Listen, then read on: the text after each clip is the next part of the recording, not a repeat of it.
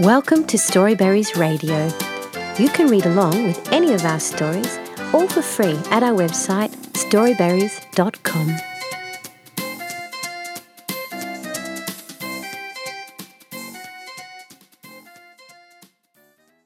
The Tale of Tom Thumb by a Vintage Author.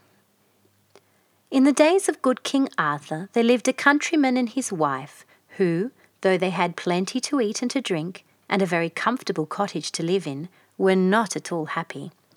They had no children, and they both wished very much for a baby. The wife was often in tears when her husband was out at work, and she was all alone because she had not an infant to take care of and nurse. One day, as she sat weeping by herself, more than usually sad, she said aloud, "If only I had a dear little baby, I should not care what it was like. I should be thankful for one if it were no bigger than my husband's thumb." Now it happened that the Queen of the Fairies was passing by, though the poor woman could not see her, and as she knew the farmer's wife was kind to the poor and likely to be a good mother, she thought she would grant her wish. So about an hour or two afterwards, the woman was very much surprised to see standing by the table a very beautiful lady, dressed splendidly, with a glittering star on her forehead and a wand in her right hand, with a gem of great brilliancy at the top of it. But what delighted the woman most of all was a tiny cradle, made of a walnut shell, lined with velvet, in which lay the prettiest baby ever seen. But it was only just as large as a man's thumb. "See," said the fairy, "your wish is granted. Here is a baby for you. Take care of it. It is your own." The woman did not know how to thank the fairy enough. She was so delighted, and the queen went away quite pleased at having given so much happiness. Before the fairy went away, however, she gave the woman a little shirt of spider's web and a doublet of thistle down for the baby. When the farmer came home, he was very much pleased. He invited all his friends to the christening, and the child was named Tom after him, and Thumb because he was no bigger than one. The baby was very well and merry, and grew, of course, but still it was very small. However, at last Tom thought himself quite a great boy, and begged his mother to make him a little suit of clothes, and she made him one, but with a great deal of trouble. They were so small. Tom was very often in mischief. He was so small that his mother used to put him on the table to play, and once she found him in the salt box. One day she was making plum pudding, and Tom stood by the side of the basin and peeped over the edge, but he could not see into it very well, and while his mother was gone for some more flour, he drew himself up on the edge of the basin. Alas, he fell in and disappeared in the wet pudding, which for poor Tom was a huge morass.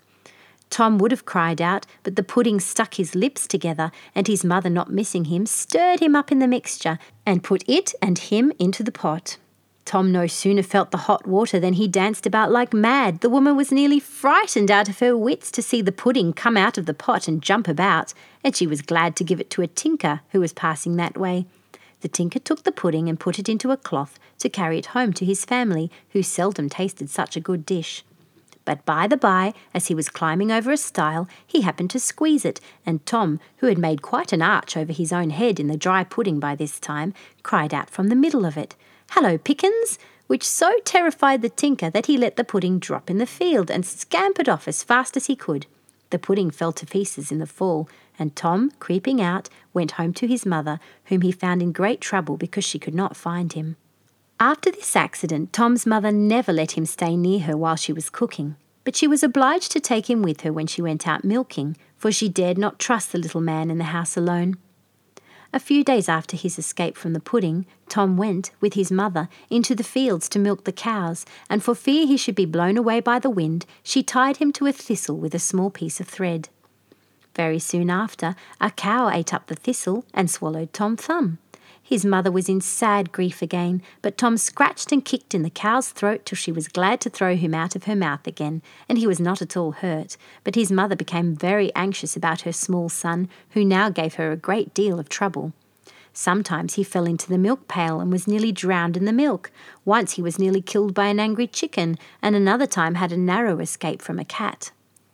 One day Tom went ploughing with his father, who gave him a whip made of a barley straw to drive the oxen with.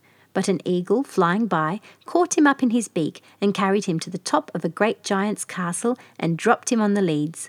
The giant was walking on the battlements and thought at first that it was a foreign bird which lay at his feet, but soon seeing that it was a small man, he picked Tom up with his finger and thumb and put the poor little creature into his great mouth.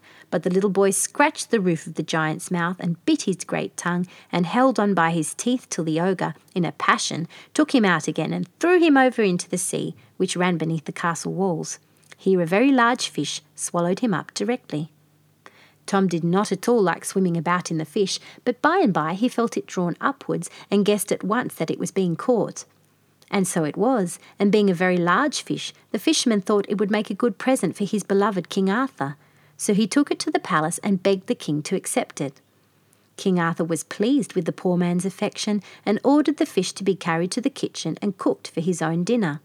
The fisherman took it to the cook, who admired it very much, but said it was very heavy. Then he laid it on a table and began to cut it open. You may imagine how he jumped with fear and wonder when Tom Thumb slipped out of the fish. The cook's cries brought the other servants, and soon everybody near ran to behold this wonder, the tiny man who came out of the fish. Tom begged for some water to wash himself, and when he was clean, the courtiers thought him so pretty and such a marvel that they ran to tell the king about him. Arthur was very much surprised, but he desired them to send him the little man up after dinner to see him, and the court tailor made haste at once to get ready a court suit for Tom, which did not take him long to make, there were so few stitches in it. As soon as the king's great punch bowl was set on the royal table, Tom Thumb was carried to see the monarch, who was delighted with the little man. Tom walked on the king's hand and danced on the queen's. He became a great favourite with Arthur, who made him a knight. Such is the wonderful history of Tom Thumb, who did much good when he grew older, and thus proved that however small people are, they may be of use in the world. He was good and kind to his parents and to everybody, and the old ballad says, "Such were his deeds and noble acts, in Arthur's court there shone, as like in all the world beside was hardly seen or known." The end. Thank you for reading with Storyberries.com. Free stories for kids.